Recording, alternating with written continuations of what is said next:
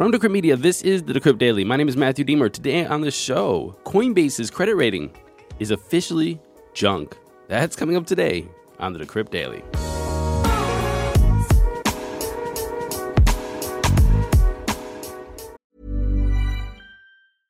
Hey, I'm Ryan Reynolds. At Mint Mobile, we like to do the opposite of what Big Wireless does. They charge you a lot, we charge you a little. So naturally, when they announced they'd be raising their prices due to inflation, we decided to deflate our prices due to not hating you.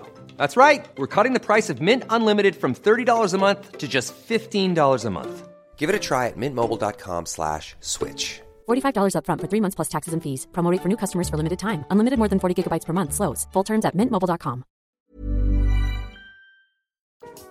Good morning, everybody. Welcome to the show. Today is Thursday, January 12, 2022. Hey, just a quick reminder to go to Apple Podcasts, like, subscribe, share, leave us a comment. Five stars, please. Let's make that rating stay high so everybody can see that this is a great crypto news show to get in and out, get the news and the prices for the day in 15 minutes or under. And just a reminder, we are going to be changing our name, changing our logo. So if you're going to be looking in your feed on Monday, January 16th, for this podcast to get your daily news, it's going to be under a new logo and a new name. It's going to be called GM from Decrypt. It's going to be like a light blue magenta logo. It's not going to be the black and white now, so you might miss it. Just keep your eyes peeled for it. And again, anytime you want to comment, question, you can email me, Matthew Aaron at decrypt.co. My email is in the show notes. Now, let's get into those crypto prices.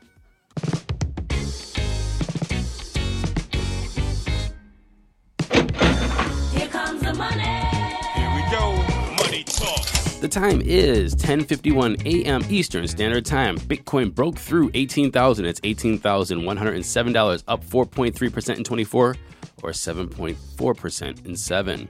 Ethereum is doing the same thing. It's up to $1,386, up 4.5% in 24 or 10.9% in 7.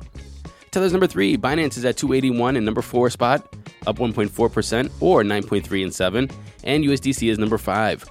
Running off the top 10, we have XRP, BUSD, Cardano, Doge, and Matic. Litecoin is number 11 at 83.25, up 2.5% in 24 or 11.7 in 7. And Solana is in the number 12 spot at 16 bucks even. It's up 20.2% in 7. The total market cap is up 3.3% at 881.7 billion. We have a BTC dominance of 39.6 and an ETH dominance of 19.2.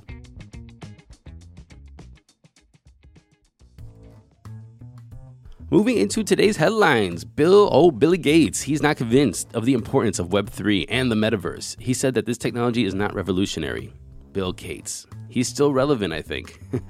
but he is promoting AI. He says AI is the big one. He says, I don't think Web3 was that big or the metaverse stuff alone is revolutionary, but AI is quite revolutionary.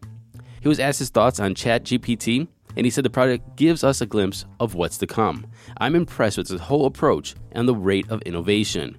He continued to say, thinking of it in the Gates Foundation context, we want to have tutors that can help kids learn math and stay interested. Also, we want medical help for people in Africa that can't access doctors. I will have a caveat in here that it sounds as though he's just shilling something that he's going to invest in. Microsoft, even though he's not the CEO of the company anymore, he's still highly involved. Microsoft is in talks to acquire 49% stake in ChatGPT, worth around $10 billion. So it's in his benefit to convince everybody that this is the future, even though it is very promising, even though it is quite amazing. It seems as though he is talking and acting in his own interest. Got some Coinbase news today. Coinbase will scale back most of its operations in Japan. They said that we've decided to wind down the majority of operations in Japan, which led to eliminating most of the roles in our Japan entity. They didn't give any details on how many Japanese employees are affected by the announcement. However, they did say that a small crew will remain and committed to the security of customer assets. It's been a rough 2023 so far for Coinbase. Last week, the company agreed to pay a $100 million settlement to the New York Department of Financial Services over issues regarding the company's compliance programs. Tuesday of this week, Coinbase announced another massive round of layoffs. 20% of their current employees, or 950 employees, are going to be losing their jobs. And this comes seven months after they downsized 1,100 employees, or about 18% of its workforce at the time. And today, confidence in Coinbase's corporate debt has taken a significant hit because of the latest round of layoffs. S&P Global, one of the largest credit rating providers, has downgraded Coinbase from one position from triple B to BB minus. I don't know how would you say that. Would it be double B negative? uh, I have no clue actually. So anyway, it got downgraded from triple B to BB minus, moving it from investment grade to speculative grade. And what does that mean? Well, everything below BB plus is pretty much junk.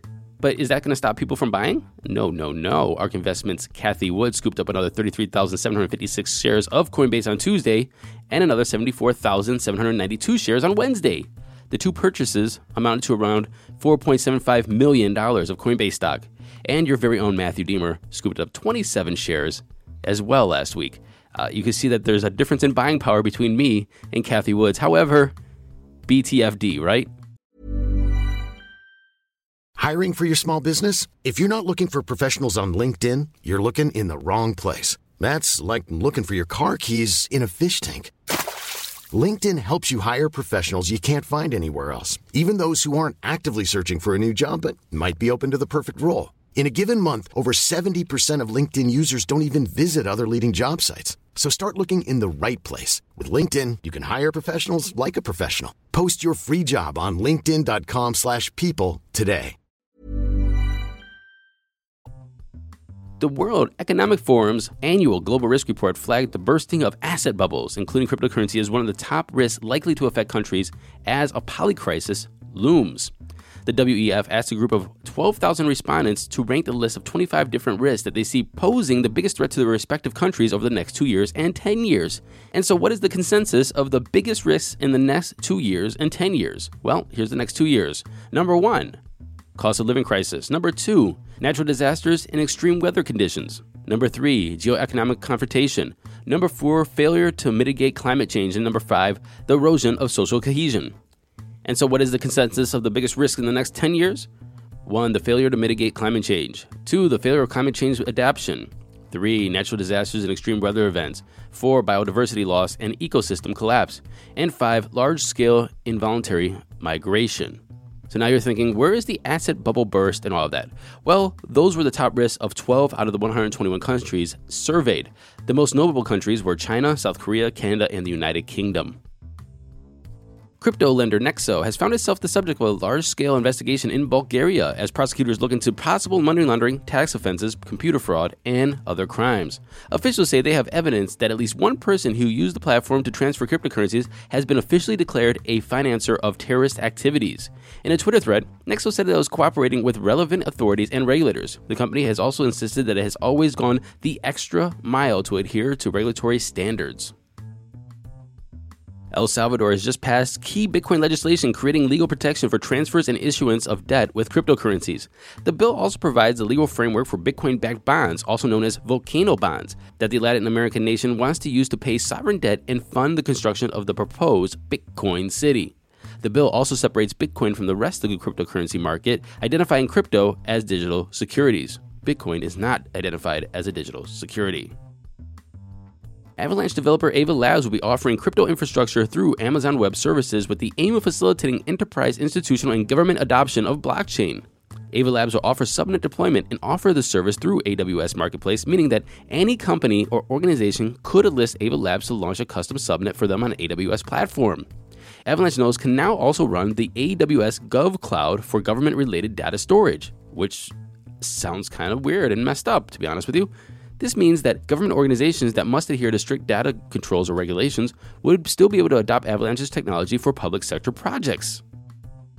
Attorneys for the creditors of FTX argued on Wednesday that releasing the names of FTX's 9 million customers could harm a potential reboot of the company. It's the latest development on the ongoing dispute of whether the FTX creditors ought to be made available to the public. Beyond privacy concerns, lawyers for the creditors committee are now arguing that revealing the names could further harm the value of the company and therefore harm the creditors. Which is a weird argument, in my opinion. I understand if the value could be harmed if there was some value that they were trying to get out to pay debts. I mean, it's bankrupt. It's not really worth that much. I mean, there is assets there that you're trying to sell, but the assets are going to be worth what they're going to be worth. But what this argument implies to me, and maybe I'm wrong, again, email me, Matthew Aaron at decrypt.co. My email is in the show notes as well. But what it implies to me is that the creditors' names are shady or junk, and that by telling us who they are will harm the reputation of FTX, therefore harm the value of the company.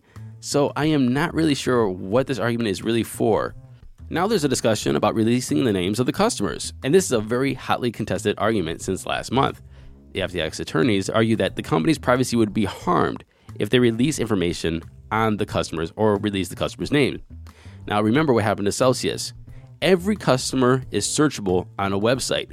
They said these are all the people that had deposits within Celsius, not the investors, just the people who are using the service, which I think is a super huge breach of privacy. I think that there should be a class action against anybody and the lawyers and the judge, to be perfectly honest with you. And I think Celsius clients should organize that. Sue them all. That is absolutely a breach of privacy. However, I think the investors in the company, and then we're talking about Celsius or FTX, should be released. Who was funding them? Who should have been maybe on the board? Who should have been a little bit more diligent about who's putting what money in where? And yeah, it might look bad if some people are maybe unsavory and they're giving a lot of money to FTX or Celsius or any other company. I think that should be public, not the customers. And I'm also wondering if there's some politicians or people in government that have been investing in FTX and they don't want us to know that too. I mean, the more you keep things opaque and non transparent like this, the more you can speculate about why don't you want us to know who invested in FTX? That should be public. What do you think? Email me, Matthew Aaron at decrypt.co. My email is in the show notes if you don't know what it is. Thank you for listening to this episode of the Decrypt Daily. I will be back tomorrow. And until then, happy hodling, everyone.